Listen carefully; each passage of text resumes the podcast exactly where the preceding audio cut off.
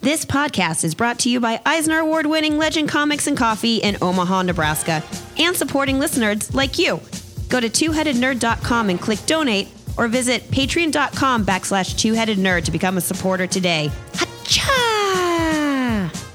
Hey, this is DV Stanley, writer co creator of Lord of Gore, and you are listening to the Two Headed Nerd podcast with Joe and Matt. Broadcasting from the Ziggurat at Omaha, deep below the metro area, it is our pleasure to welcome you to a spooky Halloween themed edition of THN episode 400. The Halloween Metal Show! No, no. That's Oh, the table. It's a spooktacular now. god damn it. Oh. I know. My name's Matt Baum. And I'm the internet's Joe Patrick. Each week we discuss Wednesday's new comics, comic book movies, TV, news, and use our cadaver dogs to search through the rubble of the internet for the bloated, stinking, and completely baseless rumors. It's almost Halloween, so get ready for a spooky ride, nerds. But please remember to keep your head and arms inside the podcast at all times. Ah! What did I just It's cool. It's cool. He signed the insurance waiver. Matt, before we lose any more listeners on this uninspected carnival ride, let's get into this week's We're reviews. switching up just a little bit, kids. We're gonna go back to uh, big review and a bunch of little reviews because we missed that dialogue. It wouldn't be THN if we didn't change our format once every three months. Right on, Joe Patrick. You want to get us started here? Sure. Uh, my main review for this week is Black Crown Quarterly number one from IDW, the Black Crown imprint, written by everyone in the Black Crown posse. I did not write that. I do not say posse. Sure, you do. You say posse all the time. I don't. Yeah. Uh, art by Various, who We're a posse. We're the THN posse. No, we're the Yeah. we're a gang. Yeah, that's a gang is a posse. Posse is like Spanish for gang.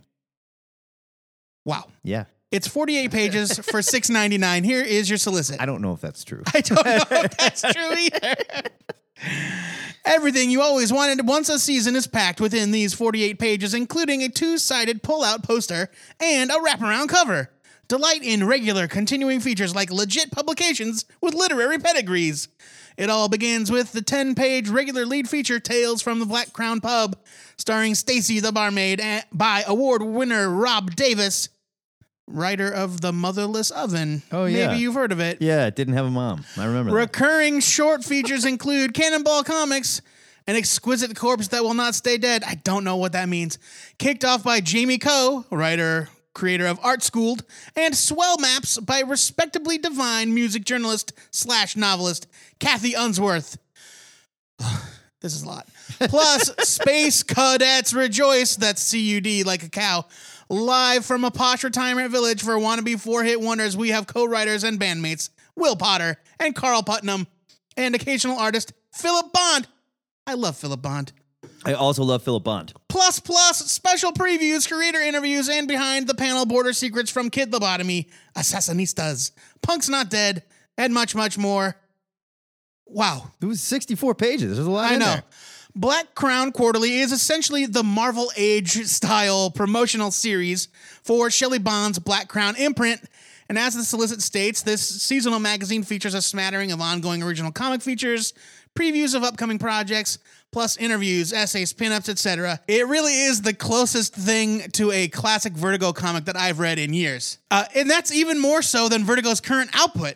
It especially embraces the tone and the aesthetic of the comic industry's British invasion of the late 80s and early 90s. Yeah, Absolutely. we had one. Absolutely. Uh, and that's when writers like Alan Moore, Neil Gaiman, Grant Morrison, and Peter Milligan, who is featured here as well, dominated the comic stands. It's Peter Milligan's baby. This whole Black Crown. No, it's Shelley Bond's baby. Well, him Peter and- Milligan has one book. Him and Kid Shelley Lobotomy. Bond. I thought did it together. Like No, came up it's, with this is together. all Shelley Bond's thing. It's Shelley Bond's thing. She was the driving yeah, force but of Peter's the Vertigo. famous one, so everyone's you know. He's got one book. It's like Shelley's one with He's the talent. one cog in the band, wheel of the but Black Crown. Everybody thinks the guitar player's sexy, you know? Anyway, the lead feature, Tales from the Black Crown Pub, is a fun House of Mystery esque tale about the seemingly mystical pub where Black Crown citizens congregate. There's Cannonball Comics, which seemed to be a feature where imaginary comic book characters sprang to life of their book inside a bizarre comic book store. yeah, that's exactly what happens. but I don't think they were previews of upcoming books. I think they were made up comics. Yeah, no, no. The comic book store, I think this is, gives life to characters. I think that's going to be the story. Okay, interesting. Yes. And then there's the heartwarming tale of Cud and the heartwarming saga of its elderly members trying to get the band back together. Philip Bond drew this story. I Yeah. really love him. It was great. I enjoyed the previews of upcoming books like Punk's Not Dead. It looks pretty good. It's like um it look I don't think it's specifically It's a ghost story. Sid Vicious, but it looked like the ghost of Sid Vicious Yeah, no, haunting no. some I think shitty it's- bathroom. I think it's just some yeah. punk. uh, Assassinistas, uh, which is co- which is written by Tiny Howard and uh, drawn by Gilbert Hernandez from Love and Rockets. Looks pretty interesting. Uh, Kid Lobotomy. Sorry, it's just too freaking weird. I, I loved it. don't know. I, don't know thought if I can get into was it. Great. The problem with this title is that it could be totally different from issue to issue. There's a lot of content packed in here for the money, and you can tell it's a real labor of love from Shelley Bond. But I don't think that Black Crown Quarterly will ever rise above a skim it for me just because of its very nature. There's a lot to like within these pages, but it's going to be a very mixed bag every time. I think that's why I liked it because it reminded me of punk rock zine meets old school British like weird comic books that we were getting. I loved those that invasion at the time because it was just so different than anything else we were reading. Yeah. And this, there's so much passion here, and I just thought it was really charming and a lot of fun. I'm giving this a huge buy it, and I think I will probably read it every month. I just, I have a hard time. A, it's a marketing tool. Well, sure, Uh, it's going to be mostly previews. yeah. uh, of books that ha- are coming out already. Well, I mean, maybe uh, when those books And- are already out, it'll probably be little side stories and whatnot. Um, and I just really can't relate to that whole scene, you know. So while I do like that kind of early Vertigo aesthetic, some of it is just like, okay, I get it. You No, no, really, no. you really love Britpop and the underground, blah blah blah. Sure. Uh, see, I mean, I'm being very dismissive, but Yeah, it 'cause was this is good. All our precious American bullshit. Sure, no, I get it. I get it. I've got, you know, we've got our own American baggage. Sure. Um, it, it was good. I just, it's like, I don't know if I'm going to necessarily be drawn to it every time. Matt, let's, uh, let's hop on this Quinjet and go to Wakanda. All right, let's do it. I'm talking about Black Panther number 166 from Marvel Comics, written by Tanisi Coates with art by Leonard Kirk. It is 32 pages. It was 3.99, and it should be said that this is your first Marvel Legacy Black Panther book, returning it to some numbering. I'm not sure how they counted to get to this math, but here we are. This is not a jumping on point. It's not. it, and this is by no fault of the Black Panther story that Coates is writing because he has been writing a very cohesive story from issue one to now that is definitely worth reading. But don't punish this because Marvel decided to put Marvel Legacy on the cover and make you feel like it should be a jumping on point. That's Marvel's I mean, fault. Marvel not should Black have, Panthers. Marvel should have had all of their ducks in a row and Yes. every debut Marvel legacy, every, every issue to have the legacy banner starting out should have been a jumping on Right. point. It I'm should have been saying- a part one. Maybe a quarter of them are. And this is labeled part seven. Yeah. Regardless, it's not that often that creators from outside the realm of comics come in and just nail it. Before he was writing for Marvel, Tanisi Coates was already an award winning author and correspondent for The Atlantic magazine. While I loved Coates' first run on Black Panther, there was some criticism that his storytelling was a little slow. And yes, he was taking his time to flesh out said storyline, but I don't think we get enough of that in comics anymore, and I really loved where he was going. If we flash forward to the first issue of Panther's Legacy renumbering, and Coates is setting us up for a huge return and a major turning point for Wakandan society. The issue follows Ulysses Claw, aka the sound wielding maniac Claw. And he sets himself up as he sets himself up for his confrontation with the Black Panther. Unlike most writers, Coates isn't setting up a mustache twiddling villain with the intentions of punching or shooting his nemesis into submission.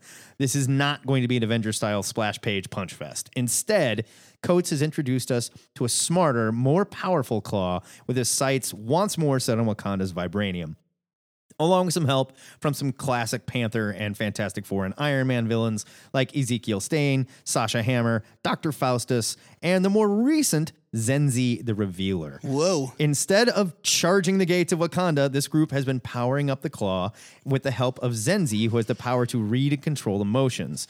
And she has been slowly eroding the Panther's power in the eyes of his own people using her propaganda powers, if you will. Wakanda is shifting to a democratic monarchy, and the Panther God sees his popularity slipping thanks to Zenzi's powered propaganda and the emergence of a new god of Wakanda. There's also like another element, reverbium or something. Reverbium, which comes from a neighboring African state that hates Wakanda, not as powerful. That's what Claw is using to up his power right now, but still the vibranium. That's the one that he feels is going to make him achieve godlike status. Sure, yeah. Coates' story from the beginning has been about Wakanda and its king. And what is the best way to dethrone a king? Turn his people against him. And like I said, this story takes a break from the main character to show us the new claw and establish both a history for the ridiculous villain and even make the reader a little sympathetic to his cause. Leonard Kirk is just wonderful on art, always. And his final page works very well with Coates' claw storyline, fitting this in to where it has been coming. I don't want to spoil anything, but it's really, really cool. Coates has done more for the Black Panther's character in his short run than most have done in their career. Black Panther 166 was an excellent read and a much needed update for a B list villain. Again, this is not a jumping on point, but you should be reading Coates' Black Panther. It is wonderful, and this book gets a buy it. See, and that's where I'm gonna do, I'm gonna split from you because I agree with everything you said. It was a wonderful book, but it was also part seven Yes. of an ongoing story, and skim it is not a punishment. No, I know it's not. This is not the book to buy if you want to get into Black Panther. I, I understand that, but I'm also not punishing this book because this was. just said that skim it is not a punishment. what I'm saying is, yes, this is not a great jumping on point, but if you just picked it up and went, oh, I haven't thought about Claw for a while, this totally sets up the character for what's going to happen next. It's a great reintroduction to the character. It does fit into the middle Yeah, of the sure. storyline that And- he's telling. and you'll get there. Man, All right, shut up now. It's my turn. book was great. It was great. All of the things Matt said are true. Do not buy this comic if you are not already reading Black Panther. Sure. Go to the comic book store, flip through it, check out the art, see if it's your cup of tea. I loved it. I thought it was wonderful. It made me angry at myself for falling off the book so early. You should be angry. This book I know. is I'm so good. Y- yes. And I read it. I'm like, God, what have I been doing? Why have I not been reading this book? I love Leonard Kirk. I think that his work here uh, looks better than it has looked in years. Yeah. And I always have been a fan, but he's got an inker with him on, I think, the flashback scenes. Somebody else inked his work on the flashback scenes. Yeah, I can't remember who and it was. It's gorgeous. Really It's is. really It gorgeous. really is. And, And- has that has what they've done here with Claw is that part of his storyline or did is this The thing new? with the sister? Yeah, is this new? I didn't know anything about that before now. Yeah, because I've never recall hearing anything about yeah, that. the- Claw but is just a B literally everything I know about Claw came from the last half of the origin, where it's like shows up to Wakanda, kills T'Challa's dad, Right. gets his hand blown off, becomes Claw. Yeah. that's everything I know about Claw. That-, may have been it. may have been the entire origin up Yeah. till now, right? And um, yeah, but this is absolutely not the book to get started with. Sure. So go to the sho shop, skim it, and then buy the first three Black Panther trades. Yes, and catch up. Yes, and then and then you'll get there, and that's my recommendation. Yeah, it's just a shame because it's not this book's fault that Marvel put legacy banners It's all not. over It's everything. not. It- it's bad marketing. Marvel- It's bad marketing.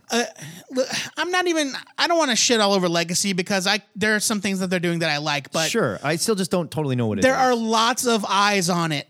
There are lots of eyes on Marvel right now because of this Legacy push, and everything that they put out for this Legacy push should have been new reader friendly, and it's not. no. So.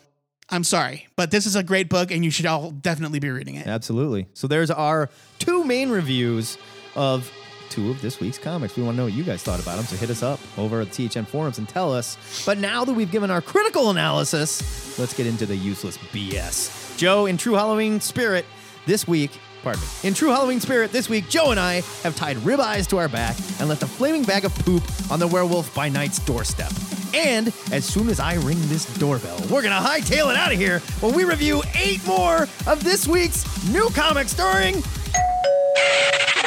Loaded for speed! Go! Ghostbusters, answer the call. Number one from IDW.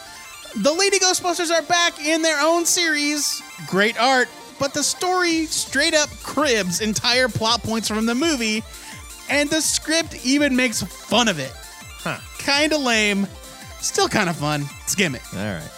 Jughead, The Hunger, number one from Archie. Juggy's one shot as a werewolf sold so well, Archie is giving him a monthly, and Frank Thierry returns to write it. I never thought I would say this. Frank Thierry's kicking ass here.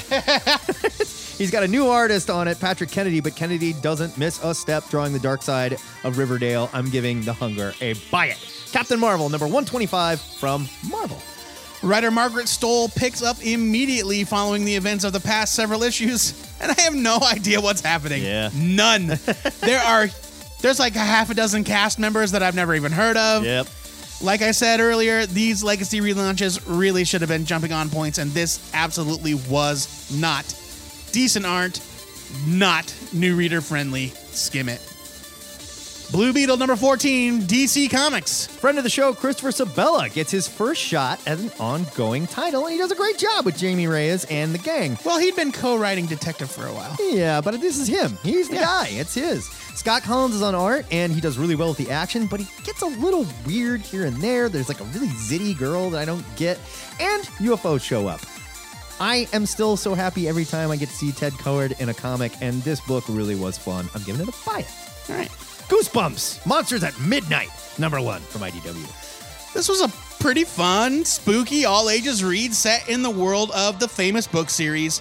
The art by Chris Fanoglio was great, but why is Jeremy Lambert writing this and not R.L. Stein himself? The guy writes comics now. Yeah, I guess. He wrote Man Thing for Marvel. He's a busy dude. Was he too busy to write his own comic? Yes, maybe he's tired of it. Eh. Don't put him in a box. Strong skim it, mainly because this is definitely for the kids. Okay. Batman, the Merciless, number one from DC. It's Pete Tomasi and Francis Maniple's turn to unleash another Bat nightmare on the DCU, and this time, it's what if Batman became Ares, the god of war? It's just as brutal and as huge as the other ones before it. These one shots have been must read stuff, and Maniple's art is amazing here. I'm giving it a huge buy it. These have been so great. Yeah, I love him. Oh my God. Eternity, number one from Valiant. Matt Kent and Trevor Harrison are back with the next chapter in the Divinity Saga, and man, is it important for you to have read the previous ones. Oh, Yes, this is part three. Well, yeah, but you know what? Stalinverse, you could have just read it. Um, I suppose. I like I was confused because it's been so long since I thought about some of the things that happened in this book. I knew exactly what was going on. It's wonderfully written, breathtakingly beautiful, but definitely not a good place to start as a new reader. Same recommendation as for Black Panther. Skim this issue, go back, get the Divinity Traits. going to buy it. I love it. Hack slash Resurrection number one from Image. I admit it, this is the first hack slash comic I've read, and I might be wrong here. I need someone to tell me. Judging from the first issue, I don't feel like I need to read anymore. Tiny Howard comes on as a new writer for the series. Tim Seeley created, featuring Cassie Hack, the survivor of a slasher killer that went on to kill other slashers, all while wearing very short skirts for plenty of fan service panty shots. Here, it's a more excuses to draw skinny girls in their underwear, showing off that said underwear and down blouse. I don't know if this is supposed to be an empowered thing or not. Well, yeah, I mean, she's empowered. She's the hero. It didn't work for me at all. I'm giving this a leave it. Blarg! That is your Luther speed round. And blarg is the sound of Doctor Strange violently ralphing after defeating and absorbing Mr. Misery, as seen in the pages of Doctor Strange 19. Now, stay with me here. This onomatopoeia came courtesy of JD Gotta Catch 'em All via the Marvel Lake House, where everything is six months in the past. So, hey, it's new to him. But if you want to submit an onomatopoeia of the week and you aren't too busy losing your lunch, hit us up on any of our social media or shoot us an email to nerd at gmail.com. Also, if you want to read more fleshed out reviews of these books, along with others, head over to the review section of twoheadednerd.com. And once again, you can tell me how badly I screwed up on all of them. yeah, you may have noticed that uh, we played it pretty fast and loose with the ludicrous speed round, and that was by design. we want you to go read this stuff. Respond. This week in the Sanctum Sanctorum, Joe and I have been dabbling in a little necromancy, trying to reanimate one of the fallen moloids. You know, for Halloween. For the record, I do not approve of necromancy in the sanctum. Oh, pipe down, you big baby. I just got his right arm to twitch. Joe, if you're not going to help, then at least make yourself useful and tell the nerds about your must read pick for next week. It's got to be Captain America 695 from Marvel Comics, written by Mark Wade with art by Chris Somney. It's 32 pages for 3.99. Here's your solicit. Home of the brave. begins. and Steve Rogers is back in action in the red, white, and blue. Steve begins a journey across America to restore his tarnished reputation, and the dangers he encounters along the way are unlike any he's faced before. So, this is Captain America's turn to walk across the United States. yeah, but you know what? I could uh, from him from him I can take it. yeah. Uh, it's not Straczynski, so it should be fine. you're right. um, I mean, Wade and Somni, Mark Wade's Captain America Yeah. uh, in the past have been some of the greatest Captain America. Oh, without comics. a doubt. and the Wade Somni team kills it at Marvel on Yeah. whatever they do. Captain America's in a weird place right now because of Secret Empire and the whole deal. And I think that's kind of what this story is about. And Steve Rogers is dealing with the Yeah. reality of the fallout. Yeah, if nothing else, I mean, I'm glad that's over. yeah. But I'm also glad that they're not just going to be like, well, never happened. Everything's fine. Caps back. Um, um, Like, the- he's got to deal with The this shit. idea that he has to kind of reclaim the public trust is Yeah. pretty compelling. And I I'm- like And it. I'm into it. My pick for next week is Gravediggers Union. It's from Image. It's written by Wes Craig with art by Toby Cypress. It's 40 pages for $3.99. Here's your solicit. Deadly Class co-creator Wes Craig launches a new series with art by rising star Toby Cypress. Omega Men! Exclamation point. The supernatural world has gone crazy. The apocalypse is coming, and only the Gravediggers Union can stop it. How? Well, first their leader Cole has to find his estranged daughter. But Yeah, that'll happen. is she the one behind the apocalypse? Wild comedic horror with steroid zombies, monster gods, swamp vampires, ghost storms, and space monkeys.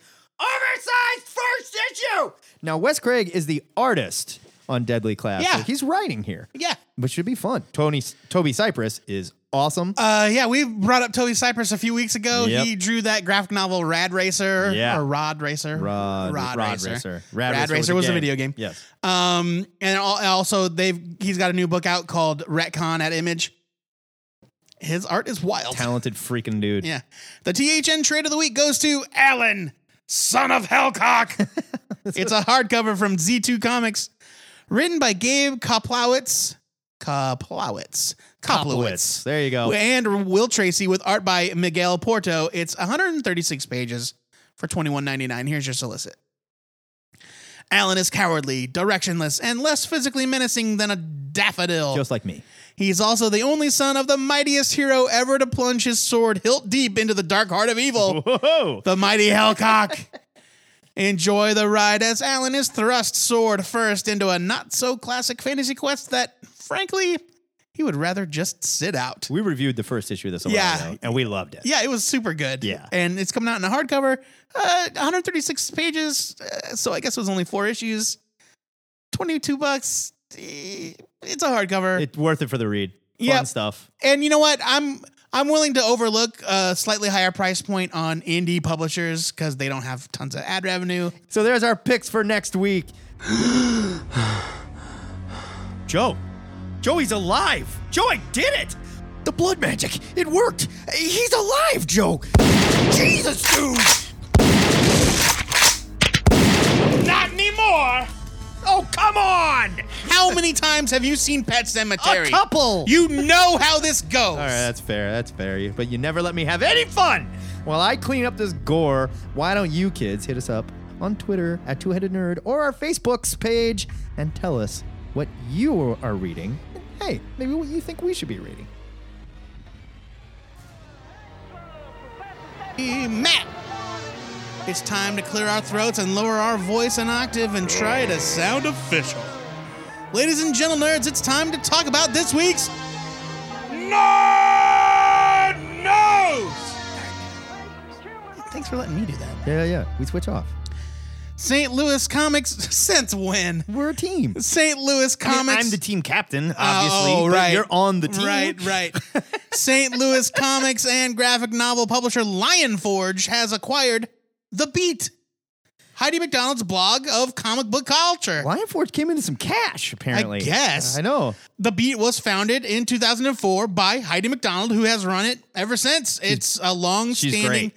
industry staple, uh, a valuable voice uh, in comics journalism, and Lineforge swooped in, bought the Beat. Heidi is going to leave her full-time job at Publishers Weekly, which I didn't even realize she had, Yeah. and w- she's going to work as editor in chief of the Beat full time. That's so cool. And in order to get this going and keep it running, Lion Forge has created a separate company called Syndicated Comics, whose sole focus is to run and manage the beat. That's awesome. To take the day to day drudgery away from Heidi This so that is she like- can focus on the This journalistic is like the side. dream. This is what we want.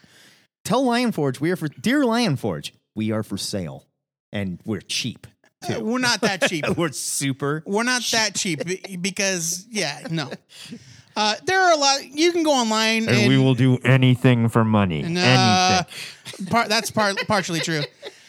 Uh, there's a lot of quotes and stuff in here that we're not going to really bother reading, uh, but we like the beat. It's a great site. Yeah, Heidi McDonald's a total badass, and she's one of the few comic journalists that I, I would say since 2004 has really put out fair, balanced, excellent reporting. She, well, and it- she's also not a slave to the big two. yeah, she's done it the hard way, and she stuck with it and built her way up. I'm super proud of her, and I think this is an awesome acquisition. And way to go, Lion Forge, for recognizing how important this is. Here's where here's my question though. Sure, Like we, we both agree that the beat is great. Heidi McDonald is great. Yeah. but she also no longer owns the beat. Like, I don't think it- that's a it big was- deal. I don't well, think Heidi McDonald goes into. I mean, she's by now proven herself, and I don't think she goes into a deal like this going, "Okay, Lion Forge, I guess you greased my palms, so let's give all the Lion Forge books good reviews." You know, I I don't see that happening at all. I think she's working for them, sure. But this is sort of like when the you know the New York Times buys another newspaper. I don't think they s- fire the entire editorial staff and say, "You guys are out. We're going to make you a clone of us." It's I think this is with the best of intentions. All right. I don't want to assume the worst. Sure. Because I like Lionforge as a company, and I'm sure that they wanted to succeed. Right. But Comics Alliance went through a financial rough patch. Yes. They got uh, saved by a corporate buyout, and then they got shut down Yeah, twice. yeah. Two times. I I agree. I mean, and there's a danger there, sure, but and now none of the people that were involved, none of the people that were responsible for bringing that site to fruition and making it popular have any say in the Comics Alliance name. And I get that, but that's also a separate deal. We don't know what the deal is here. I mean, it's sort of who knows how this is put together. Jonah I'm Weiland, saying- who founded Comic Book Resources, sold out to some corporate giant. He went to go live on a yacht somewhere, and now CBR is a garbage I site. don't think he was going to live on a yacht. But No, he he's got. I mean, I'm not saying he literally lives on a yacht, but He's eating kangaroo with supermodels right now. Comic Book Resources has a long history of doing stuff on yachts. You can look it up. regardless. Like they park a yacht in the in the bay out uh, or in the whatever the body of water is right outside uh, nearest the convention center in, in San Diego. yeah, yeah. Well, they don't And- necessarily even park one. They probably rent one. And they do interviews on the yacht. yeah, they're renting a yacht. It's not like they have a CBR yacht. I know. We will see. I don't know, but I think more of the beat is a good thing. And if it was in danger of going away, then I welcome this, and we'll have to see what comes next. I hope it works out great. Yeah. I like Lion And also, Forge. they're being bought by Lion Forge. They're not being bought by Yeah. some unseen corporate entity. This is Lion Forge Comics. I mean, You're right. Yes, that is a, an important difference between Yeah. what happened to Comics Alliance and CBR. yes. Uh, Lion Forge. That's is why I feel better about a this. comic book company with the interest of preserving comic culture. All right, let's go back to the Hollywood Dirt Desk. Nate Simpson's Image comic series Non Player has been optioned as a feature film by Legendary Entertainment. According to Deadline, Thor Ragnarok co writer Eric Pearson has been chosen to adapt Simpson's story about a young woman named Dana who works a dead end job as a tamale, I want to say tamale, as a tamale delivery driver in the real world, but lives a double life as an elite warrior in the online fantasy world of Jarvath. That's such a terrible name. Jar- Jarvath. Non player debuted in 2011 to tons of acclaim, and the second issue didn't come out until four years later in 2015. Delays were attributed to an injury and Simpson taking on a full time job outside of comics. It was planned as a six issue miniseries, but no further issues have been released. This is actually the second time the property has been optioned. Shortly after the release of non-player number one, Warner Brothers acquired the film rights, but nothing ever came of it. So, six years, two issues. Do we care about non-player? My answer is no. My answer is also no. My answer is no. And here's the other thing: I don't know that this is news because comics like get optioned all the time. But why this and why now? Uh, uh, just because it's vid- tied into video games, it's clever, it's got a flashy artist. There was a bunch of buzz about it. I why There now? was a bunch of buzz about Maybe it. they renegotiated it and got it cheap. I don't know, but comics get optioned all the time. I'm saying by the time and nothing a non, ever happens. by the time Most a of- non-player movie comes out, it will have been five years since Yeah. the last issue. I know it, it's ridiculous. I just- I don't think this is news, and I really don't care. I can't fall in love with a series that doesn't come out. Was it very I mean, pretty to look we at? were in love with it at the time. It was stunningly beautiful to look at. Is if you go back and listen to our review, the story was fine. It not well, bad. we didn't get enough of the story to really make a judgment on That's that. just it. I mean, I don't know if I love the book or not. I know the artist is extremely talented. And I don't fault the guy. Like I understand the guy wasn't able to complete the project. I get it. Life happens. No, I he totally hurt his, understand He that. hurt himself. He had to get a real job. I'm not blaming them. I'm just saying. no, it's just this is and not good for him news. for getting paid. It is news. Stop saying it's not news. It is news. It's just curious news. Sure, as soon as something happens, it'll be news. But yeah, it's just like why? Why non-player? well, good for them. Yeah. If they put this out, it's going to have to look really flashy and get somebody's attention because comic readers, I don't think, care anymore. Uh, JD got to catch them all in the chat says they're trying to capitalize on Ready Player One, uh, like Piranha, uh, the, That like very well could Piranha be. to Jaws. Yeah, Dante's Peak and Volcano. you know, same thing. great analogy, JD. Let's All go. right. To, wait, let's go to our Alien Affairs desk for this next story. All right, you know what? That joke's not working I like because it. you don't really have anything ready when we when we start this, and you I just had that ready. Our Alien Affairs desk. okay. According to Variety, Rogue One, a Star Wars story. Screw you, you jerk. It was funny. it, it wasn't that funny. Rogue One, a Star Wars story, actor Ben Mendelsohn. He played uh, General or Admiral Krennic, the, the villain, Mm-hmm. He's a bad guy. is in talks to star in Marvel Studios' Captain Marvel as the film's main villain, who reports say will likely be the leader of the Skrulls. Is he the Super Scroll? I hope he's the Super Scroll. He's got a Maybe. thing arm and a Well, flaming he's arm. definitely not going to have a thing arm. and he's all stretchy. Mendelsohn starred for the directors Anna Boden and Ryan Fleck in their film Mississippi Grind, and they reportedly had him in mind while plotting the story for Captain Marvel. The film stars Brie Larson as Carol Danvers, and it's set to open on March 8th, 2019. According to reports, Captain Marvel, which is a period piece set during the 1990s, I kind of love that. will help set the stage for the next phase of the MCU following the conclusion of the Thanos Infinity Stone storyline. And rumor has it that Marvel Studios has their eyes set on Secret Invasion as their next multi film epic. Why not? Matt, if these rumors are true, you just know that someone wandering the MCU right now is secretly a Skrull. Call your shot, place your nerd bet. I don't know. Nick Fury. Who cares? I don't care. Nick if, Fury. If Nick Fury's a scroll, I don't care. You know what I mean? Because he's not in it enough. But he's going to be in Captain Marvel, Yeah, he is going to be in like Captain young, Marvel. younger Nick Fury. Okay. Well, I mean, probably still Samuel L. Jackson. Right, but right, right. They're just Less supposed to make- grizzled. Yeah. Maybe two eyes. I, I mean, I'm trying to think of somebody who died or like, I'd be like, no, he's not dead. He was a scroll or something like that. Right now, I don't know if Secret Invasion works, honestly, unless they're going to play it where it's like, no, all these members of the government have been replaced and stuff like that. Like maybe one of the heroes. So I read an article on Newsarama. It wasn't an article. It was like a friggin' clickbait listicle. Like, here's who we think could be a scroll. Um, You know who I hope it is? I hope it's Hawkeye and he doesn't have a family, actually. Well, they made a they There made we a go. they made a very good point that it will n- likely not be anyone that's had a solo movie. Yeah. because we've been inside their heads. You know what I mean? Um, It'll either be Hawkeye or Black Widow. Black Widow, Hawkeye, Nick Fury. Uh, Uh, probably not the Hulk. Probably not because you don't. Scrolls can look like certain things, but they can't Hulk out and be the Yeah, strongest right. there is. Um, I'm saying any any of the spy characters are v- strong contenders. Yes, definitely. Falcon Um, could be in there. Uh, sure. I, yeah, I suppose Totally. Falcon kind of came into the the the team like through happenstance. Like he just happened to meet Cap while Cap was on the run from the government. Oh, was it a coincidence? Ooh, dun dun dun. Mm, and the, you know, like in the Holly, in the horror movies, they always kill the black guy first. So who knows? I think like I love Secret Invasion. I, I love the idea, uh, you know, long build up.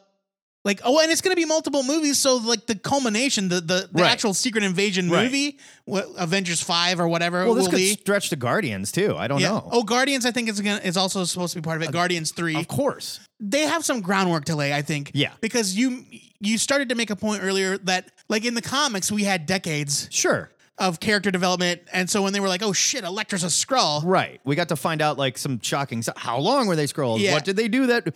You know, and it also fixed some problems with some characters. too. Sure, right. Um, I don't know that the emotional Heft. right, like if Right. if, if they were like Black Widow's a scroll, it's like eh, yeah, but Like, uh, is that She's I been guess in- that's why she didn't get a movie. she's been in yeah, she's been in five movies and they kind of shit on her m- in most of them. yeah. I like. I hope Hawkeye's a scroll and he doesn't have a family.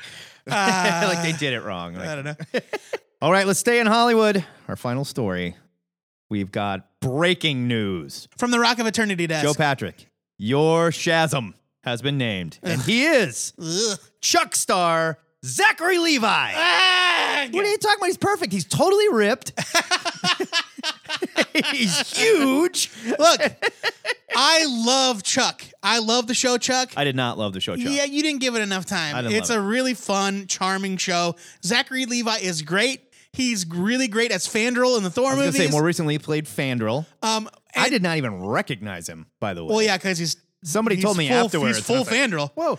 Well, No. he was not the first Fandral. That was a different guy. That was a different guy. But it- Zachary Levi is a classically trained song and dance man. sure, He's got a Broadway Very background. charming. He's got the smile. Like he's got the aw shucks Captain Marvel attitude. You but know what he's not? He's not He is John Cena. Not John Cena. I'm sorry. Like, and I'm not normally normally I normally I'd I'd say, you know what? We've seen it before. We Sure. were like, oh, that guy's not big enough to play character X, and then they fucking bulk up crazy's whole Right. pile. Uh, but there's no amount of human working out Right. uh, uh, human muscle development that Zachary will turn Levi Zachary Levi is into a not guy that Christian looks like Bale. Captain Marvel. Like Christian Bale is a freak, and he Yeah. can do that. He can inflate and become a monster. Zachary Levi, no, no. I just don't know. Like maybe if it's Zachary Levi from the neck up, and then CGI from the neck down. Big ripped body on Chuck. I don't know. We shall see. Uh, but we want to talk about it with you kids. What do you think? Zachary Levi is your Shazam scrolls running around in Marvel movies. What's going to happen to the beat? Ooh, we want to hear from you guys. I also want to talk about Marvel Legacy. How do you feel like it's going? Do you feel like it's even a thing? Do you know what it is? Can you nail it down and tell me? Because I don't really know at this point. Oh, Stranger Things came out. Stranger Things. I came watched out. the first two episodes. I have not watched anything because I have to wait for my wife Oh, great! because I'm a good husband, Uh-huh. unlike you. So My wife watched it without me. you can call us at 402 819 4894. You can press the call now button on our Facebook page. But before you do that, Joe Patrick, reset the question of the week we're talking about this week, please. This question of the week came from Black Scorpion the Three on the Yes. forums. Yes. Halloween style. What comic book scared you as a kid? Oh, I guess you didn't have to be a kid. Like pick a comic book that legit scared you. yeah, and the let's talk first about it. comic that you remember scaring you. So there is your news, and you've got your question, Joey. Open the phone line! Thank you for calling THN cover to cover. Caller, I think I know who this is, but who this? It's your resident Judas priest, JD. Gotta catch 'em all. Oh, all right, on the Uh, on the redo. Sorry, JD, gotta catch 'em all. I'm the resident Judas priest now. What are you talking about? I got ordained I know, in the we're Church of gonna the have Latter you Day off. Dude this week. You did? Yes, I did. Oh, that's cool. Um, Just for shits and giggles? so as a joke, uh, m- a, f- a friend of mine, a couple of friends of mine uh, from work are getting married, Hmm. and out of the blue, uh, uh, he asked. His name is also Joe. Joe asked me, "You wouldn't happen to be an ordained minister, would you?" You're like, hold on, clickety clack. I am now. yeah, I said, I said, no. Why are you looking for somebody to marry you? Uh, which I knew was a joke because they are devoutly Catholic, and that is not going to fly with their families. Um, and he's like, well, our priest backed out because he double booked himself. His niece is getting married on the same day. that's ridiculous. Give me the short version of the story. Uh, and the, the short version is uh, while he was asking me these questions, I thought about Jeff and the dude is uh, the Church of the Latter Day Dude, and I was like, clickety clackety clack, and literally 30 seconds later, I was an ordained minister. Way to go. Yeah. Yep. JD, not only was that story long, but it was pointless too. Can you uh, Hey! get us back on track? what do you want to talk about today? Uh, well, um, I just finished last week's episode, like yesterday, and hearing Brian Domingos' response about the Michael Cray thing, I just thought of, I had a horrifying thought, which is talking about Green Arrow doing the uh, the most dangerous game thing. right. is there anybody that can i mean i- i- is it possible that ted nugent hasn't done this for real Oh, I guarantee Ted Nugent's killed people for real. I promise you he has. That nutball? Oh, yeah. Uh, the i mean it Nuge. just occurred to me i'm like that's terrifying Yeah, I guarantee Um, he has. And they probably weren't white victims either. Just throwing that out there, you know? oh yeah yeah yeah but on that same on that same track with the michael cray thing there was one other thing i forgot to i, I just want to ask you a few questions Hit me, Matt. hit me. just okay you like planetary correct I love Planetary. Okay. And what about planetary JL- JLA? I thought it was a fine crossover. It wasn't like something I needed to happen. You know what I mean? I don't really remember Planetary JLA. It was forgettable. What about planetary Batman? I love Planetary. the Batman. planetary Batman issue was was really cool, but I also felt like those were just these like Elseworld aside things. You know, I mean, But planetary. You've but made pla- the okay, point. so- You've yes- made his point yes for him. or But no. Batman was not Is popping up in the planetary- regular planetary series. He wasn't r- a thing. It's not like there was a Bruce Wayne in Planetary World. That the Wildstorm universe and the DC universe were still very separate. They crossed over for one book here and there, and then went back to being They're separate. not separate anymore, baby. I know, and that's what I don't like. I don't need. No, that they shit. crossed o- they, they crossed over for more than more than that. They crossed over for two books. Sure. They Regardless, crossed though. over for the Batman and the JLA. They also uh, there was also that one story in volume three. Uh, what was it? The Might and Magic. Right. which was the uh, analogs of the DC heroes. Also, and so I mean, what Wildstorm has a long precedent of having Oh, yeah. versions of DC characters in it. That's what the bleed was all about. So- I mean, there was also Godzilla, there was Yeah. also Tarzan, you know, but that's what Mm-hmm. that book was Right. about. That was the secret history of the nerdy world and Warren Ellis but it was also investigating firmly you know, where all Wildstorm. this yeah, came but from. Matt, like this is not this is not the real Oliver Queen. It's just a version of Oliver Queen. That's my problem. I don't need full on named hardcore analogs of these characters. Why are you so in the caught other up on universe. that? Because I don't like it. Because we don't Why are you need okay it. with it? It muddies the water. Why are you? It doesn't muddy any waters. Nobody thinks that that's the real Green Arrow, Matt. Nobody. I get it. Why can't we just say it's some Archer guy that's doing this? Why does it have to be Green Arrow? Why does it have to be another Yeah, why damn can't it be Ted Green Nugent? Arrow? Why can't it be Ted Nugent? So if it was a Green Arrow homage and not actually Oliver Queen, you'd fine, be fine with it. Fine with it. That's stupid. I want this stuff separate. I That's don't want it stupid. glued together. You're stupid. And every time they do smash it together, it gets closer and closer problem is- to shit I don't like.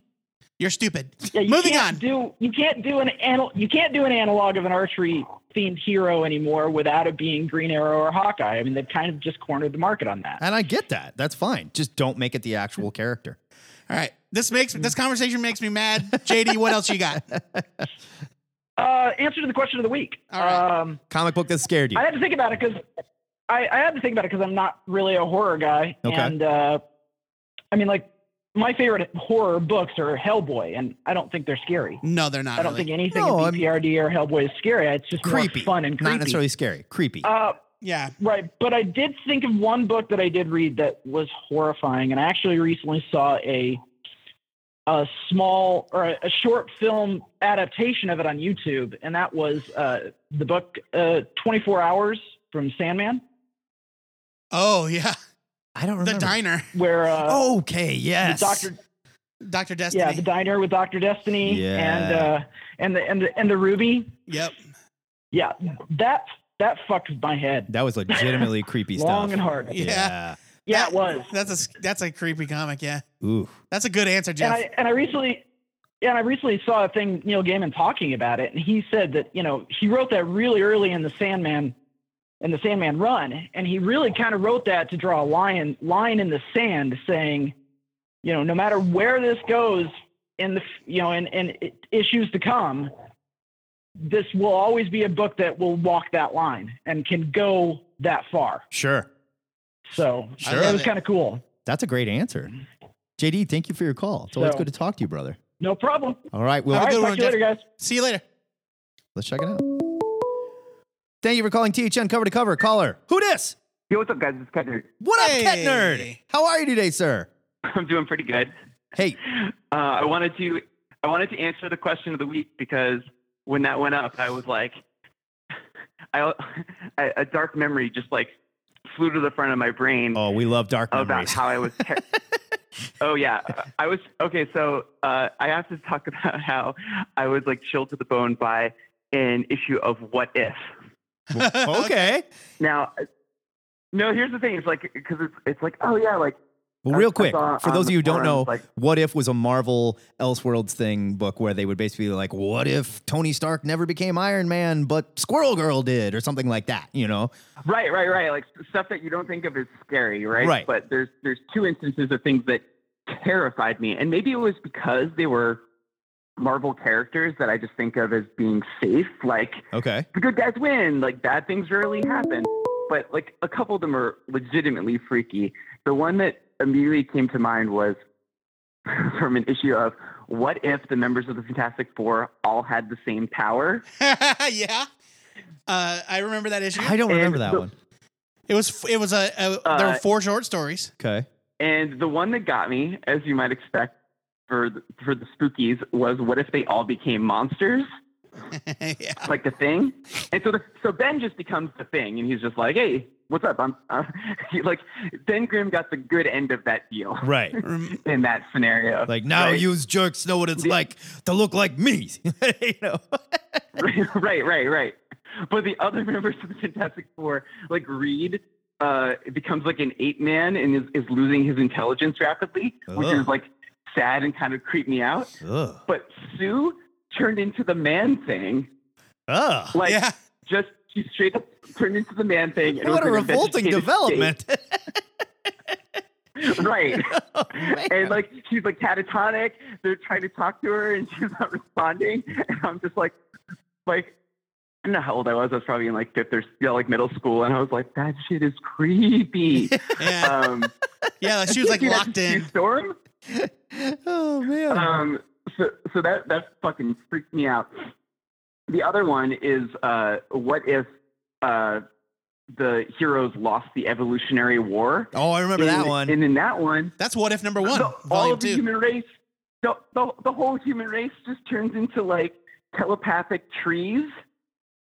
They don't move. yeah. Everyone's like telepathically linked, Yeah. and their heads get all big, and and the only people left on Earth because all the all the mutants like evolve and like leave the planet, and all the hu- all humans turn into big egg-headed like telepathic trees basically, and the only people are Daredevil. Who's like not a mutant and not a normal person, and Vision, and they just live out their sad, lonely lives on a planet full of Yeah. like, super telepaths. Just talking about that time where the high evolutionary got super high and turned everybody into telepathic trees. Apparently, That's awesome. I wish the high evolutionary was stoned all the time. That's why they call him the high evolutionary. Yeah. Like, the whoa, high got this evolutionary. idea, bro. I think- Stay with me. I'm gonna evolve Mar- these Marvel's monkeys. waiting, waiting for that take, Matt. There you go. Yeah. Pitch it. You gotta save that. You gotta gotta save that pitch, Matt. I'm doing it. Uh, I'm doing it. The funny thing, it's funny that you bring up what if because in the mid 90s, I would let's say 96, 97, Okay. uh, What If was still being published, and they went through this kind of format change. Uh, a while back, they dropped The Watcher. They were like, "Eh, we're done having Yeah. The Watcher narrate books," and then they decided uh, that What If was going to be a horror comic. Oh yeah. And for not too long, not very long at all, because they got over it. Yeah, it was like three or four issues. Yeah, um, it was like what if very s- scary. Yeah. in you know it's quote unquote scary.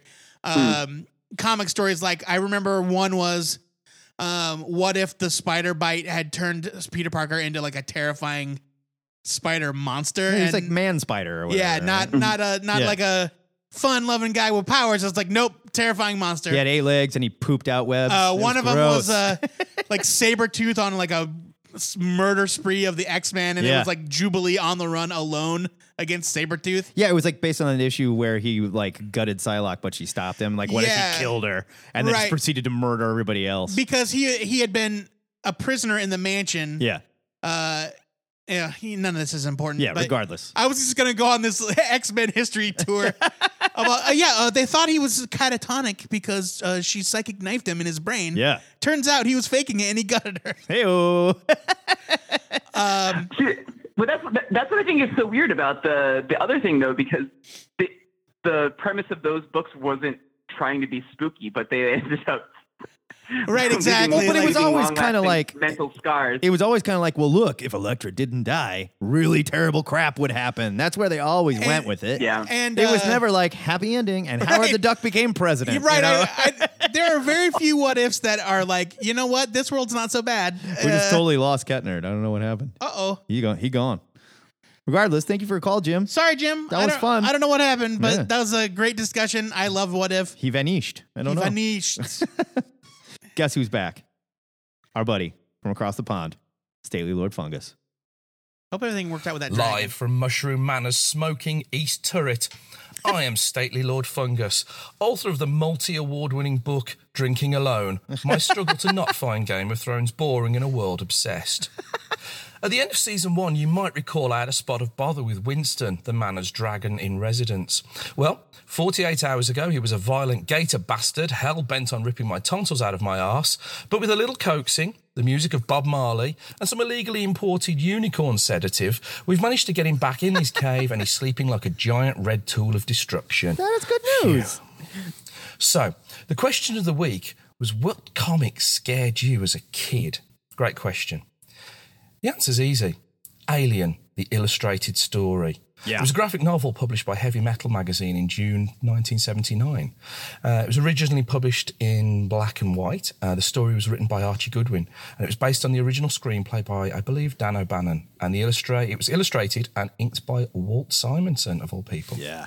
It was awesome. So, although I am legally required to say that in 1979 I was seven years old, and in no way did a pirate copy of Alien find its way into our house on VHS, and what really did not happen was me watching it, and I can't honestly recall a time when someone who might or might not have been my dad brought me the illustrated story. Had any of this happened, then I'm sure the seven year old me would have read this and gone into some sort of fear induced, bowel loosening meltdown, the likes of which I've only experienced since while watching two clowns manually assist a midget and that time when I got my first credit card statement. Oh my. But of course, none of this happened because I grew up on a rainbow surrounded by fluffy wuzzles and chocolatey scrummy wums. That's right. I forgot about that. Now, contractually, Uncle Tarquin has asked me if I could mention if he could- if he sorry could mention a couple of the things he's been reading this week. Okay. I hope that's okay. I said he could in light of the aforementioned dragon issue. So Sure, sure. over to you, Tarquin, and take it away. Oh boy, characters. Hey nerds, T Fungus here. Every week I have to listen to you, this limy piece of shit, talking this stupid accent about some horse crap, dragons, and balloons, or some such. Well, fudge that. I'm here to tell you two good for nothing nerds exactly what I've been reading this week Dark Knight's Metal. Because it's metal, and it's made out of metal, it's foil, it's on the cover. Foil's a type of metal, you understand? Drown, Murder Machine, Forge, Casting, Dawnbreaker. They've all been incredible entries, and I was in already an incredible run since Rebirth. Shit, I bet my horse boots that we ain't seen the last of the alternative Batverse. Why? Because horse boots are metal. all right, you two. I'm off to put some Dorothy Lynch on my cheeseburger pizza so you can have your little princess back. Yeah, thanks, Tarquin. That was a uh, real that was hick. useful. so, just before I go, it's time for the Queen's English segment. This week, Okay. the phrase is, oh, bloomin' heck. Say it with me, nerds. Oh, Oh, bloomin' bloomin' heck. It means, oh, shit, Yeah. or, oh, man, we're in trouble. Oh, yeah. Contextually, you could say, oh, bloomin' heck, lad, that cat is not going anywhere without us. Until Oh, next time, I think I nerds, got this is that. Stately saying, if you can fit it up your ass, then why shouldn't you wear it as a hat? whoa. Not bad.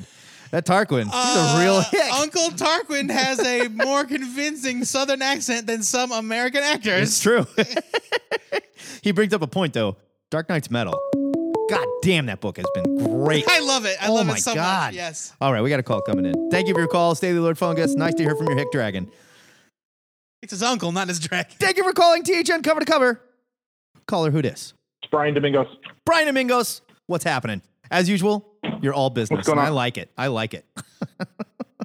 Listen, you gotta you gotta announce yourself properly, right? That's right. It's like you come kicking through the saloon. It's Brian Domingos. I appreciate it. I definitely. what do you want to rap about, brother? Exactly, exactly. well, a couple things. Um, the um, question of the week. Um, I don't I don't really get scared by you know reading stuff that that's kind of you know it's a spooky thing that doesn't really work too much for me. Although Okay. some people have had some good answers today. Okay. Um, but there was, and I remember I was trying to think of the first time I was like uncomfortable with what I read, right? Sure. And it was, um, it was the Warren Ellis and Jason Burrows book Scars they did at Avatar. Oh yeah. Sure, yeah. Yeah. So it's like a, a cop and his daughter gets like kidnapped or murdered, and he he knows who did it, but they get away with it, and he contemplates like how to basically how to get away with murder, and it's this really dark, realistic thing, and like Ellis like researched like how to get away with killing someone, and it's like very visceral, but it's like imagining having like a kid and it's having to make this Yeah. decision, and it's it's just uh, it was one of those things like I'm sick to my stomach, but like. It's, it's a it, you could you could feel the struggle I'm trying to remember when that came out. That was a while ago. It was the early 2000s. It was like Yeah. 2002, 2003. Six issue series. Um, I'd be I mean, Jason shocked if Bur- it's still in print. I would totally be shocked. Yeah, you know, I was thinking because I know Rick Remender did a um, like a hardcover collection of old stuff, and I don't know why Ellis hasn't done that at like Image, like taking all that Avatar stuff and just throwing it in a hardcover. Yeah. I mean, I'm pretty sure he owns it. At that time, Avatar was still very much Right. creator owned, and they could just basically pitch whatever gross idea they had. So I don't know. I maybe Warren Ellis doesn't care.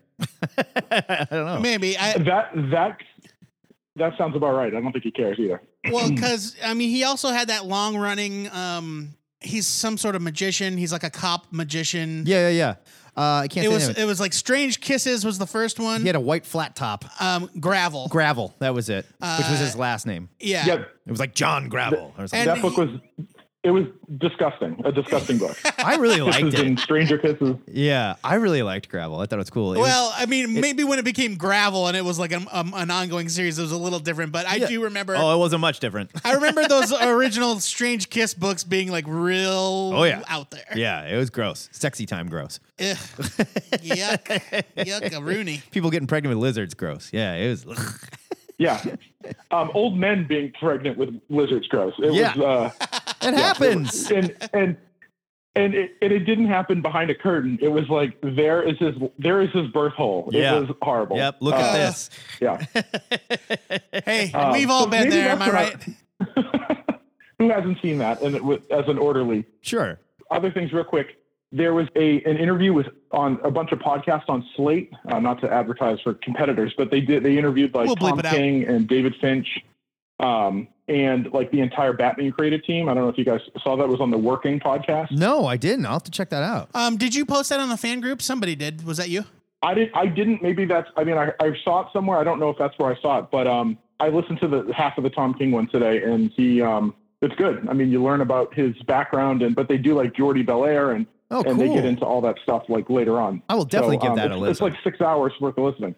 And Slate's um, not a so competitor. that's we good. blow And, uh, Slate away. Give me a break. Yeah, right. Oh, Yeah, all right. Tiny I little was being- boutique I was being podcaster. ni- I was being nice to Slate. I know. Yeah. Uh, but the last thing is, I, I don't know if you guys um, read this week, but the the DC um, horror book. Did you read that this week? I did not. I did not. I assumed it was just going to be schlock, but it got pretty good reviews. Um, it? I don't know who reviewed it. Um, it is um, abominable, Oh, really? and and I, you know me, it it was one of the thi- like it's all these like horror writers with like good artists like you know there's Scott Collins and like like Howard Porter does like lovely art Sure. of one of the worst Superman comics I've ever read in my life.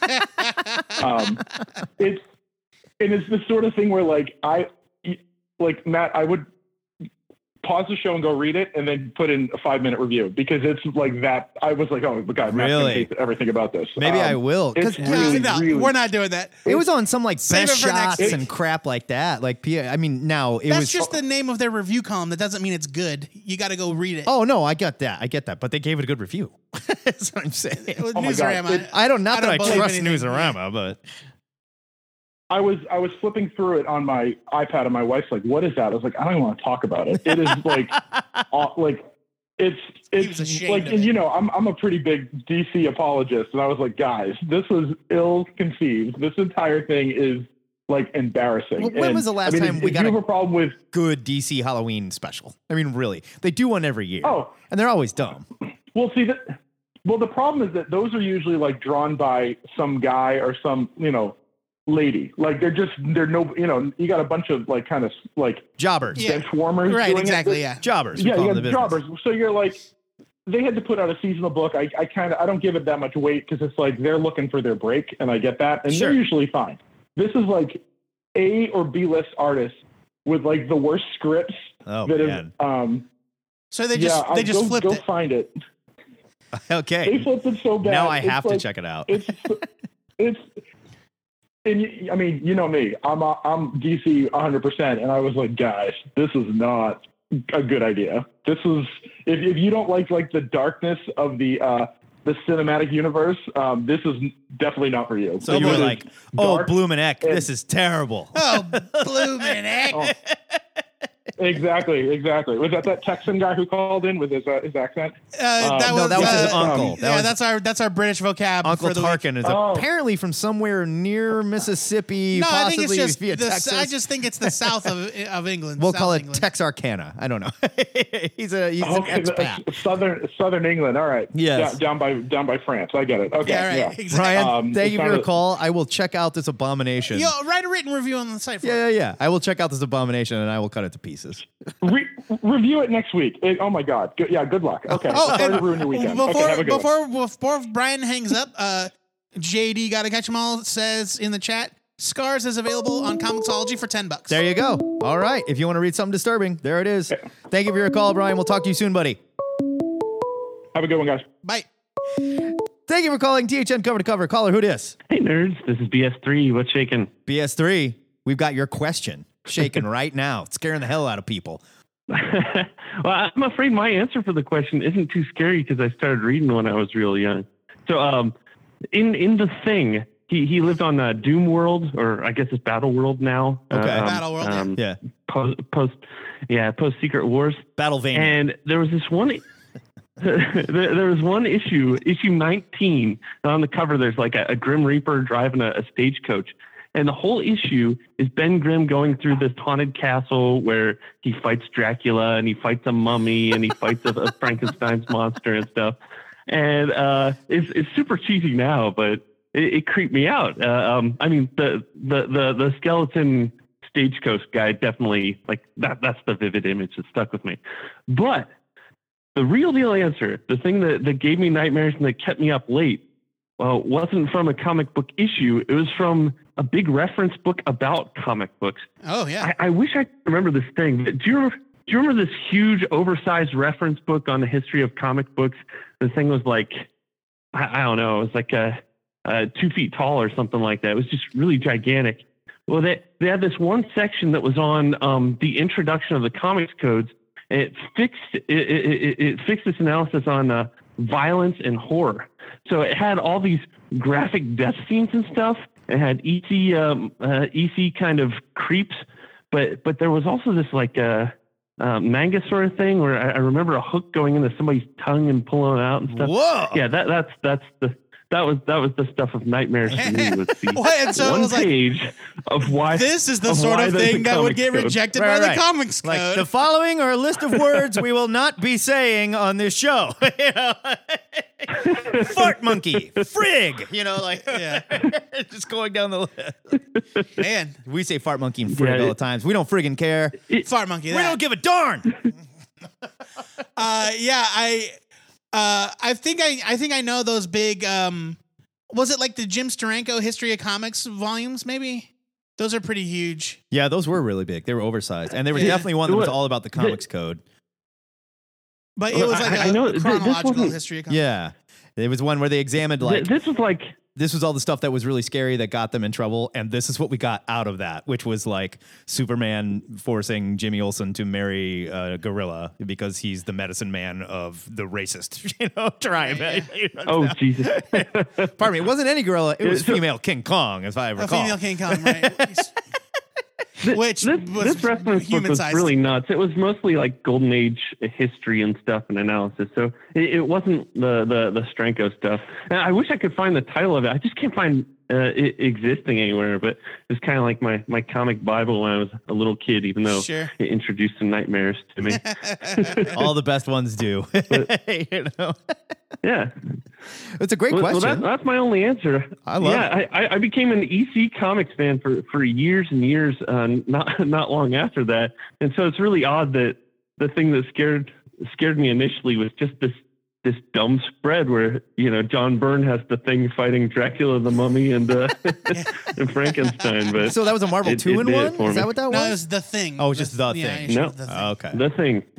Wow. issue 19. And issue 21 is actually kind of terrifying in its own right because an issue, uh, I'm not spoiling anything. This is 30 plus years old now.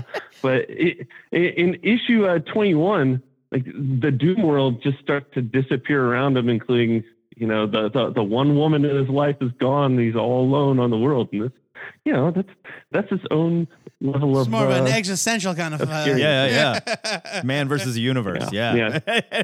yeah, much much different than the, than the, the the classic Hollywood monster take. Fair enough. Uh, but yeah, that, that's it for me. I- I'll I'll open it up to everybody else though. Uh, good to hear from you, fellas. All right. yeah. All right, buddy. You have a good day. Let's uh, let's let's go to Jimmy Randall. Let's go to Jimmy Randall. He recorded this on the fly, no editing or fart noises. Oh, come on, man. Come on. We expect certain things G'day, from Nick. you. Nerds, it's Jimmy here. So, question What was the first comic to truly scare you as a kid? Now, I, I love these sorts of questions, so I had to send in my answer. You know, the questions that make you really think and reminisce back to your childhood and the impact that uh, comics have had on you growing up and all that. So, with that in mind, let's go back to 1989. I walked into my local newsagent. Yeah, I didn't have a comic shop, but uh, head to, straight to the comic section of the news agency. What I saw it stopped me in my little tracks. It was a cover showing Wolverine crucified on a giant X. Hell yeah. Now, I honestly still remember the hair standing up on the back of my little sunburned neck. It was Uncanny X Men number 251. It's a series I was aware of, wasn't reading regularly, um, but that changed a bit after that day. Read it for a bit. I was pleasantly surprised to see that the story took place in Australia. It's the first time I'd seen my motherland in a mainstream comic series, so I did pick it up for a bit. Right. That's right. So the story wasn't that scary, but it was the cover that's always stuck with me. Wolvie on a cross. Now, bit of backstory. I, I didn't grow up in a particularly religious household, but my grandparents' house was full of terrifying religious iconography. Uh, so when I stayed over at their place, there was a really disturbing crucifix in the room. I stayed in a massive Jesus on the cross with realistic eyes. You guys, they followed you around the Oh, room. Gross! There was one in the dining room. It was a bit different. Had a judgmental scowl on his face, um, but it was also really super gory and bloody. Like lots of blood coming out of the eyes and all that. Um, put me right off my dinner. No appetite at all. So you try going to bed hungry in a room where a giant, sad Jesus is staring straight into your soul. So, of course, when I first laid eyes on Uncanny X Men number 251, I was instantly filled with a sense of sleep deprived, empty stomached dread. It's always going to stick with me how heavily shaded it was. Yeah, Mark Silvestri, he nailed it here. The skull's in the foreground, perfectly placed. You always notice them after taking in the primary image of Wolvie splayed out. So, yeah, that's the other thing. Years later, watching Game of Thrones, seeing the breaking of Theon on the same freaking style of cross made the whole storyline a million times worse for me. Whoa. That's, that's the other thing. It was the first time I'd ever seen a crucifixion where the legs are opened up, so your bits are totally unprotected. being nailed to a cross is one thing, but your special place being open for the world to see is another story. Anybody could just walk up there So we and got punch you. Wolverine, one of the comics' greatest ever tough guys, not only crucified but put in a pretty compromising position. And I get the use of the X. You know, it's an X Men book, but yeah, that's it. The cover to Uncanny X Men Two Five One is scary, scary shit. Jimmy out. See, we'll help you, Jim. It's all right. We're here for you. Um, there was a scary story. The Reavers had chased the X Men all the way to friggin' Australia. They were killing Morlocks left and right. I remember reading that when I was a kid and- and thinking, this is really violent. You're mixing your your evil villain teams. The Reavers did not kill the Morlocks. oh, That this was the Marauders. It was the Marauders. This was right after the, Reavers were the cyborgs. Yes. Get on your mic, please. The Reavers or the Cyborgs. There you go. No, that's right. I totally forgot. This was right after the Mutant Massacre, right? Mutant Massacre was the Morlocks. Right. So Follow the Mutants maybe is what you're thinking of. I think you're right. um, because Follow the Mutants w- is uh, where afterwards the X Men were presumed dead, and that's when they went to go live in Australia. Yeah. And we met uh, Gateway. Gateway, yeah. Yeah. Who we haven't seen much from since then. Is he dead? Did he die on M Day? No, No? He's around? I mean he was around. His grandkid or whatever was Yeah. in the Avengers. Yeah. Briefly. Manifold? Manifold. What a terrible name. Yeah. Manifold. I mean, maybe it's. and just- I'm Screwdriver. I mean, it must mean something, and we're just too dumb to know. Quite possibly. Um, but yeah, he was in Secret Warriors and the Avengers. He was all up and down Jonathan Hickman stuff. That's true. Uh, That was a scary storyline, man, though. Uh, Jimmy, kudos to you for like uh, working out some Yeah. deep seated He brought it full circle. childhood traumas. He brought it full circle. Uh, man, religion can be scary. yeah, man. Spooky Jesus with eyes that follow you. Ugh, screw all Yeah. that. All right, let's see what Harvey Locus has got for us. He's a sick, twisted weirdo. I bet something scared the hell out of him. Hey nerds, codename the Locust here. Primary military specialty, supply chain sabotage. Secondary military specialty, scorched earth policy enforcer. Whoa! And I'm here to answer the last three weeks' questions of the week. okay. One down, two to go.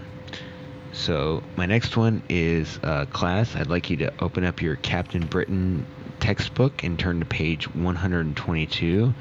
There you will see um, a splash page of Megan emerging as her full self. Um, if I am sober enough and awake enough in the morning while this is being broadcast, I'll post it in the comments. Alan Davis, right? Next question was Maybe. oh Alan the Davis. horror thing. Um, I don't really have a scary one, but I do have a recommendation for a one-shot horror issue. If you are looking for one, check out Night of the Living Dead, Just a Girl, by Avatar Press. Uh, I believe it came out in ninety. No, that's not right. Where did it go? Is it the Gwen Stefani In mashup? Is that what it was? 2006. It's a um, Yeah, it's no doubt he done gets chased by the Matt, zombies. Co-creator Or zombified. of Night of the Living Dead. And I lost the page, of course. This is this is gripping Um, radio, Harvey. But yeah, so anyway, it's uh, the story of Night of the Living Dead, the original movie, told by, told from the perspective of the asshole and his wife's daughter, who is, you know, they show up and she's already bitten, blah blah blah. Yeah. She's a zombie. Yeah. Okay. Um. So a question for you guys. Um. I am currently, why I'm not gonna also gonna be calling in is, I have gonna be getting a new computer here soon. I'm looking for a new setup. I really like what you guys are doing here. I really want to get back into podcasting. Okay. Can you give us a quick tour of your setup? What are you using to mix? What are you what are your mics? You know, a fol- kind of a follow up to last week's question about how uh, you know, how, how how much hard work you guys put into it. Sure.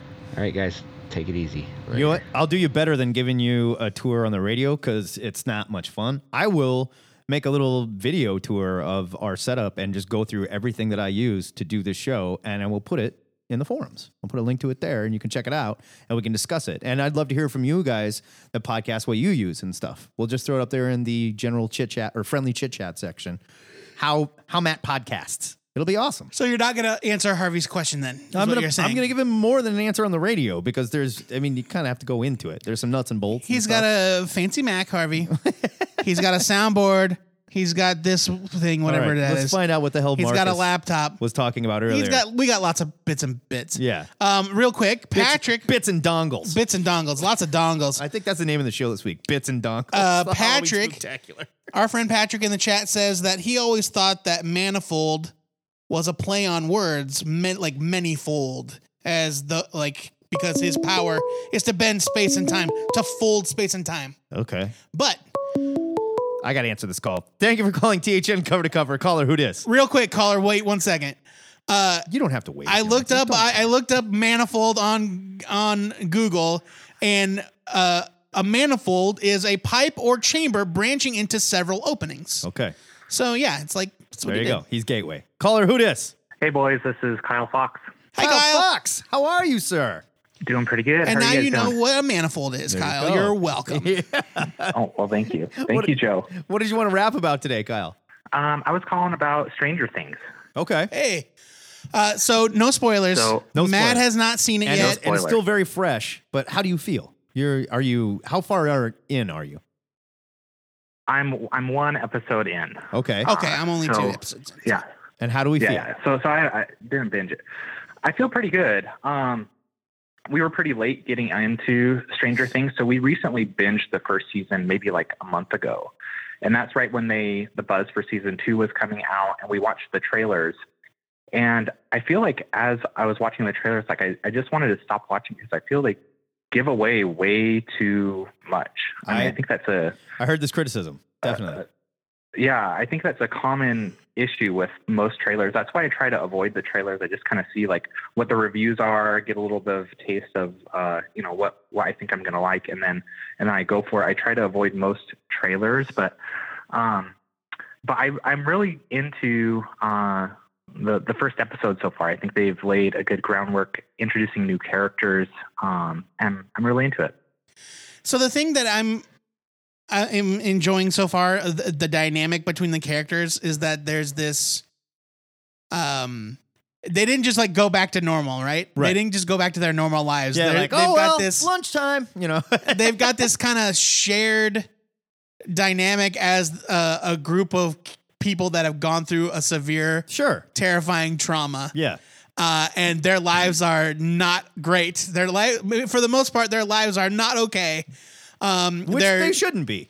Like they're doing very well, you know, putting on a brave face in in many cases. Uh, some characters have ch- tried to move on, uh, but uh, like for the most part, like a lot of them are just really, really still fucked up. Good, uh, and I think that's really interesting. It would be ridiculous if they Right. weren't. I mean, this isn't like Stand By Me where they found a dead body. You know? Right. Yeah. No. uh, and um, yeah, I, I just think it's a, a a cool place for the characters to be at the start of this story. Good.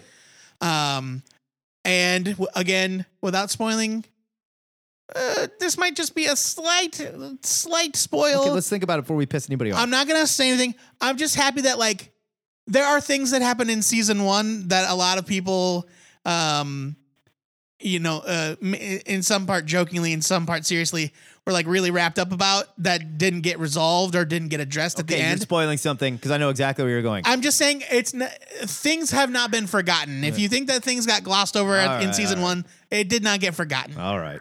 So So we feel good. Kyle, you feel good. We're in a good place with it. I'm going to be happy. I feel I feel really good. Yeah. Good. And on a on a side note to that, so I know like um, these '80s themes are kind of coming up. Uh, you mentioned uh, the Adventure Zone a few times. I started listening to that and D and D. I've never played D and D before. Stranger Oh. Things had D and D in it. Yeah. And uh, I recently, I I just don't know where to start. So I recently uh, signed up. Our local children's hospital is having a tabletop day for to raise a fund as a fundraiser, and so I signed up for my first D and D campaign. Oh, awesome! Hey, that's and awesome. Help raise some money for uh, for this uh, local children's hospital, and maybe get my feet wet, and maybe start a new uh, a new fun little thing.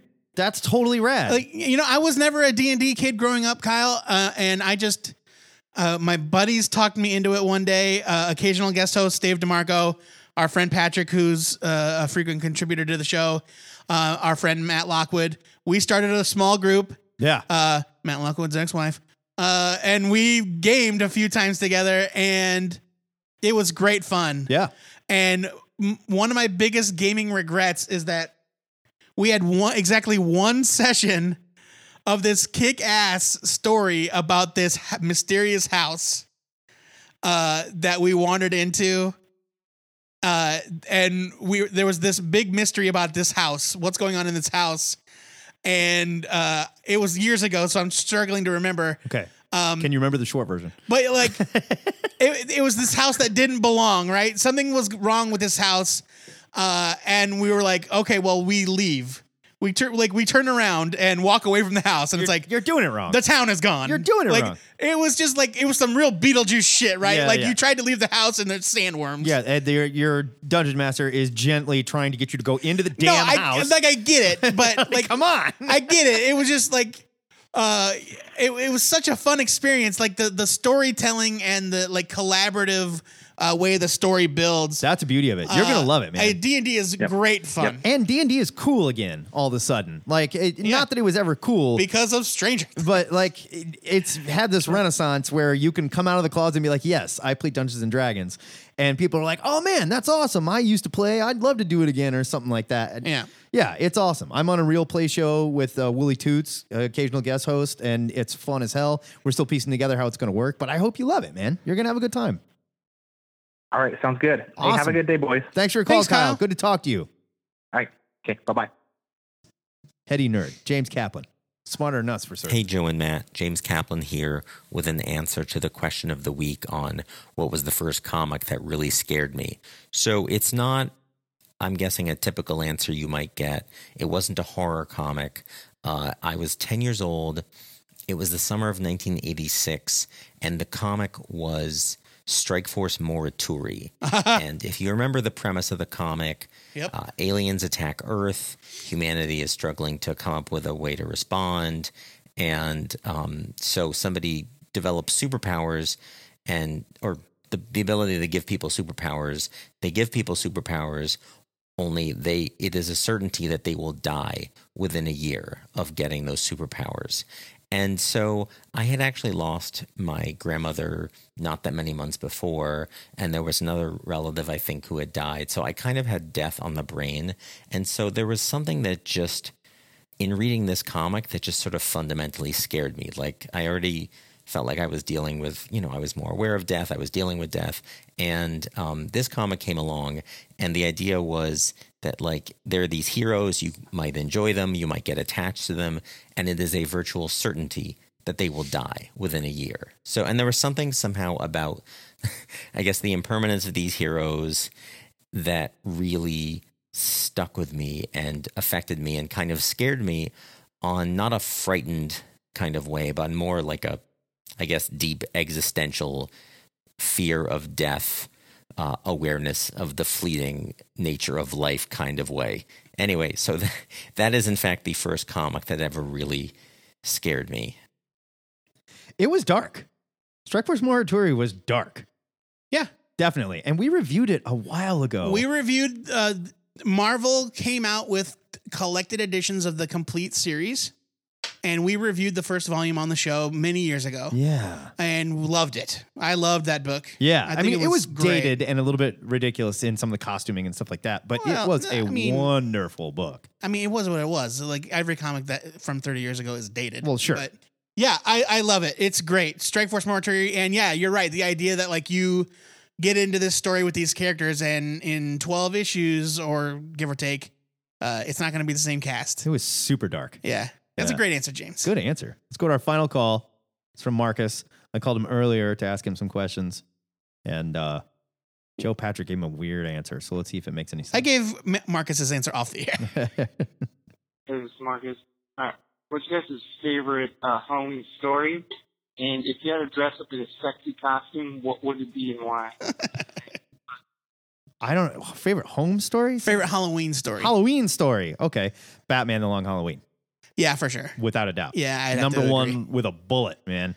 I'd have to agree. Oh yeah, Um, and really, it's it's not a Halloween story. It's a No. but yeah, it, it- it's not just a Halloween story. but, But, it, it comes full circle. yeah, I do love Batman: The Long Halloween, and that's probably my answer.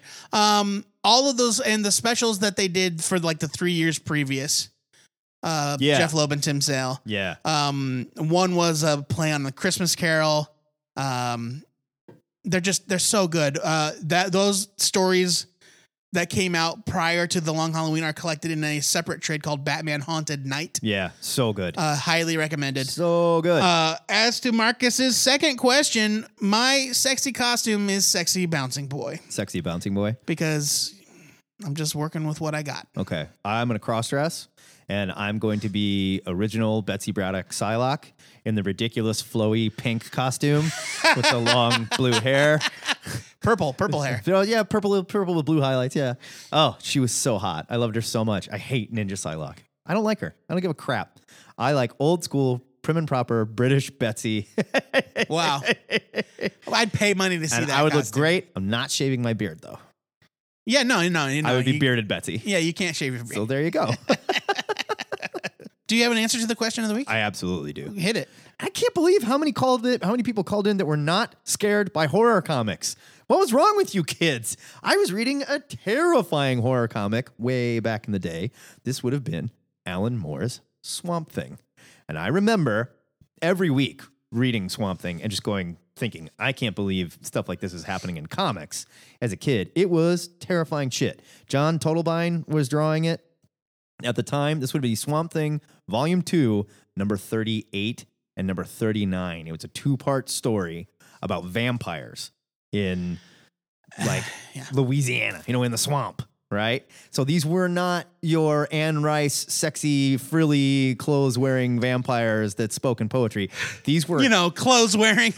disgusting hick vampires. Specifically, like the main mother vampire was this gigantic fat thing with crazy hair and she was bright orange and all the other vampires like huddled up to her body and like oh it was so gross but there was one panel in particular and it start it kind of started the story off where these kids are going swimming in the swamp and they're all they all going in they're dunking each other and playing whatever and they get out like all right we gotta go home because ma's got dinner on the table or whatever and this one kid is still in the water and they're like we'll call him ricky because i can't think we'll call him billy blue jeans because i can't think of his name and they're like billy billy blue jeans what are you doing we're gonna get in trouble let's go and the kid's just sitting in the water staring at them and they're like billy what are you doing quit screwing around and the kid's face is just dead absolutely stark.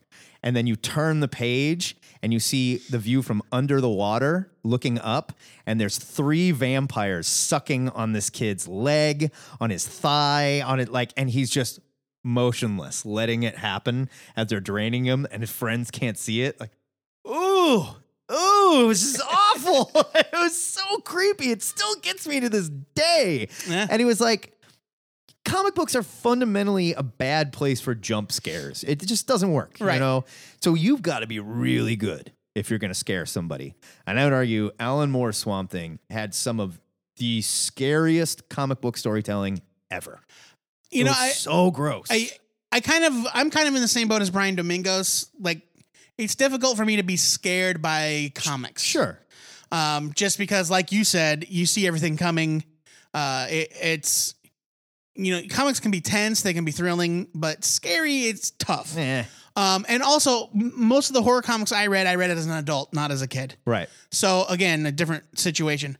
Um, if I get more scared reading prose, Well, where sure. it's all in my head, of course, than I do where there's like the uh, Dave Gibbons has drawn right a monster. It's very difficult. Yeah.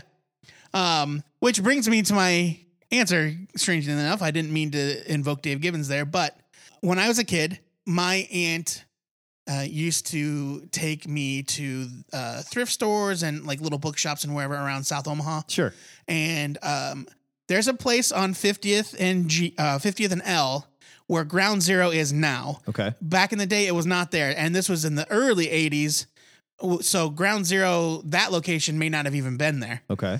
um, but there was like a little bookshop that had a spinner rack there and i remember getting some comics um, and i was too young even to really remember what they were um, uh, like what the titles were specifically but i remember like thinking back on them as i aged i know that there was something luke cage related where he fought a um, um, it was an issue of Luke Cage where he fought a gangster named Mr. Fish.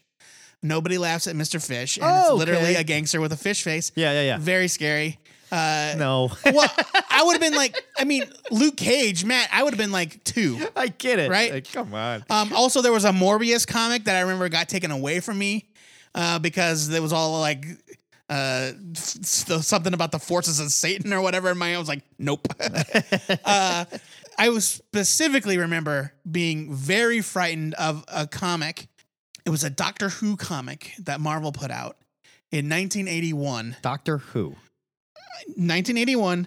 Uh, so when this comic came out in February of 1981, I would have been two years old. Okay. Uh, you weren't so- reading this stuff when you were two? Yeah.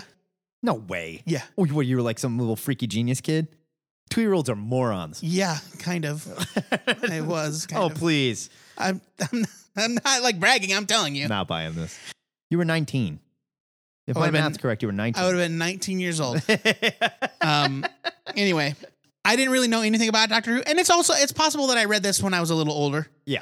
Um, no, stop saying it that way. I was reading at two. That's a fact. I'm So sorry was that I. you don't like it. But I wasn't like reading and like getting scared of, and understanding nuances in comics. I didn't too. say I understood the nuances or anything. I said I was scared of it. Whatever.